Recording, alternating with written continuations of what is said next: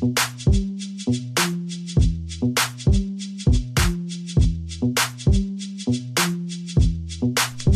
c'est Philo. Bienvenue pour ce débrief de ce dernier Grand Prix avant la pause estivale. C'était en Belgique. Et qu'est-ce qui s'est passé? Vous le savez déjà, Max Verstappen, comme je l'avais dit lors du précédent débrief pour celui de Hongrie, il s'est imposé. C'était un circuit très long, 7 km. On a besoin de vitesse de pointe. La Red Bull RB19 est dotée d'une vitesse de pointe exceptionnelle. Et Verstappen a tout simplement gagner, remporter cette douzième manche. Alors ça fait 10 sur 12, 10 victoires cette saison sur 12 Grands Prix. Huitième victoire consécutive, la 45e de sa carrière. Et enfin, ils ont officiellement battu sur une saison le record de McLaren euh, du nombre de victoires consécutives sur une saison. Là, il est de 12 dorénavant. Le prochain record à aller chercher pour Max Verstappen, c'est celui de Sébastien Vettel sur le nombre de grands prix remportés sur une saison, euh, qui est de 14. Je pense qu'il a largement les capacités de le faire. Il reste 8 manches. Donc, normalement, ça devrait, ça le faire pour Max Verstappen. 8 ou un peu plus d'ailleurs. On est à combien? 12 euh, non, il reste dimanche, pardon. Dimanche. Donc ça devrait le faire pour euh, Max Verstappen. Max Verstappen, qu'est-ce que vous voulez dire? En qualification, il a mis 8 dixièmes à Charles Leclerc. même en partant d'une sixième place, voilà. Il a réussi à reprendre les devants, à reprendre le dessus, malgré Sergio Perez qui a la même monoplace que lui. Mais cette monoplace est faite pour Max Verstappen. Max Verstappen nous fait part, il est tout simplement époustouflant. Il est époustouflant. Euh, ce qui nous fait dire que tout ce qu'il est en train de faire, tout ce qu'il est en train d'accomplir, on est obligé de le mettre parmi les grands. Et à la fin, à la fin de cette saison, je pense qu'on va littéralement se rendre compte de ce qu'il est et de ce qu'il a fait durant cette saison 2023, mais également la saison d'avant et également la saison précédente avec son duel face à Lewis Hamilton. Chapeau, chapeau, on peut tirer notre chapeau, chapeau bas, euh, vous pouvez sortir tous les chapeaux que vous voulez. Max Verstappen assoit tout simplement son pouvoir. Alors durant cette euh, course, il y a eu un litige, un litige entre Oscar Piastri et Carlos Sainz. Tous les deux ont abandonné. Euh, L'Espagnol un peu plus tard dans ce Grand Prix. Mais tout s'est passé dès la première épingle sur le circuit de Spa-Francorchamps. Alors, à qui la faute? Si on revoit les images, on voit que Carlos Sainz a Lewis Hamilton sur sa gauche, qui est en passe de le dépasser, et qu'il est assez proche du vibreur sur sa droite. Mais en même temps, dans le même moment, on a Oscar Piastri qui tente euh, un coup de poker, on peut appeler ça comme ça, et qui veut faire l'intérieur à l'espagnol. Alors, on peut dire, on peut juger ça audacieux. On peut dire que c'est futé de la part de l'Australien. Mais en même temps, on peut dire que c'est risqué. Est-ce qu'il faut prendre des risques à ce moment-là? On peut se demander si Carlos Sainz a laissé assez de place. Alors si on se met à la place de Carlos Sainz, Carlos Sainz l'a très clairement dit après la course, il a jugé la tentative de Piastri euh, pas adéquate dans cette situation. Oscar Piastri a dit que les deux pilotes, c'était trop, c'était vu bah, prendre le dessus sur l'autre et qu'ils ont été trop impatients. Selon moi, selon moi, si on revoit la situation Carlos Sainz, au moment de freiner, voit sa roue avant droite se bloquer. Donc, ça entraîne, lorsqu'il freine, ça entraîne sa monoplace un peu plus loin dans l'épingle. Dans le même temps, on a Oscar Piastri qui arrive. Alors à qui la faute?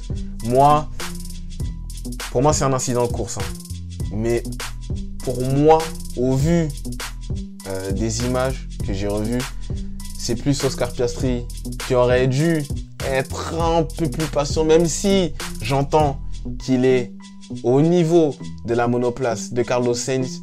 Et à ce moment-là, il se dit, je dois tenter quelque chose. Mais il aurait dû, dans le même temps, se dire est-ce que Carlos Sainz a assez de place?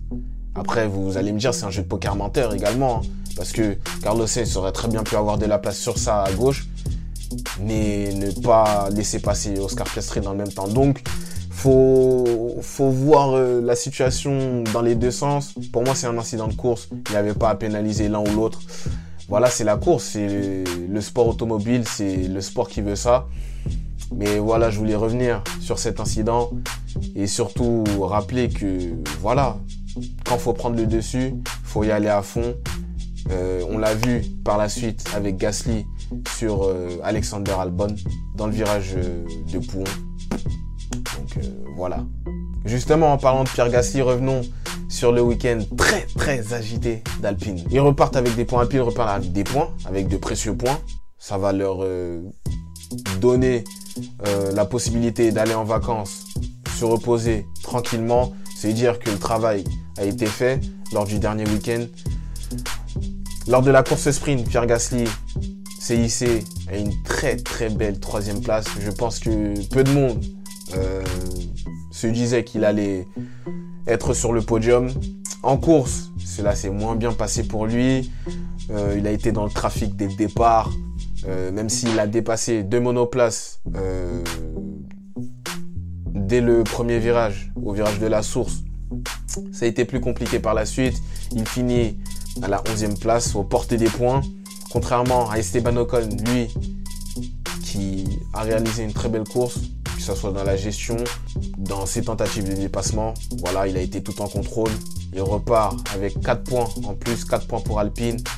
C'est positif tout en sachant ce qui s'est passé avant et pendant le week-end. Justement, on va passer aux infos, principalement Alpine, bien sûr.